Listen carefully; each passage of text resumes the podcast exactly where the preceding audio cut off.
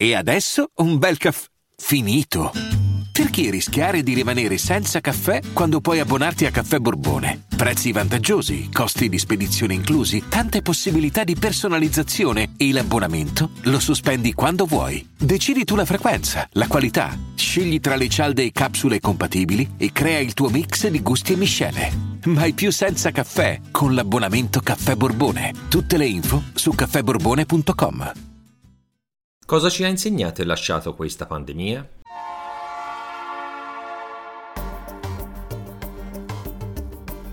La Finanza Amichevole, il podcast che semplifica il concetto ostico della finanza per renderlo alla portata di tutti, curato e realizzato da Alessandro Fatichi.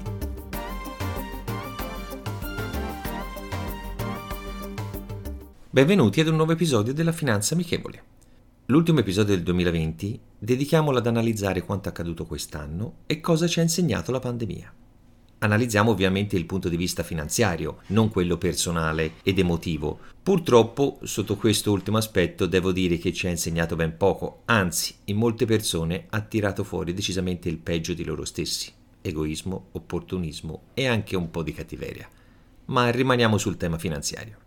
Quest'anno ha messo a dura prova, specialmente da marzo a maggio, l'aspetto emotivo e abbiamo dovuto affrontare tutti i casi e i temi relativi alla finanza comportamentale. Quanto incide l'emotività negli investimenti e nelle nostre decisioni.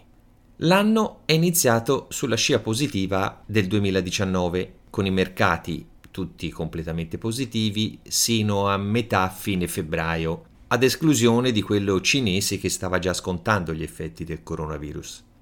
Poi, dalla fine di febbraio alla fine di marzo, per la maggior parte dei mercati, il crollo verticale, con perdite superiori al 40% su quasi tutti i mercati azionari mondiali.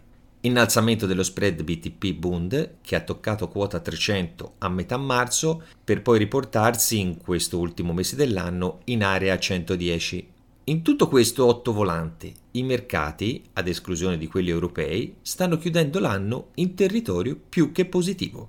Dedicheremo il primo episodio dell'anno all'esaminare analiticamente il rendimento del 2020 di tutte le borse, le valute e le materie prime. Qual è stato il nostro comportamento nelle fasi più critiche? Abbiamo mantenuto il sangue freddo? Ci siamo fatti prendere dal panico? Adesso stiamo rincorrendo il mercato cercando di recuperare il tempo perso vedendo che le borse sono risalite? Sono tutte domande che ci dobbiamo porre e analizzare quello che è stato il nostro comportamento durante tutto l'anno. Quello che ci ha insegnato e lasciato questa pandemia non è niente di nuovo. Se effettuiamo una corretta pianificazione e con un orizzonte di tempo adeguato, anche annate come queste possono essere superate senza ansia e senza prendere decisioni affrettate che possono essere controproducenti per i nostri risparmi.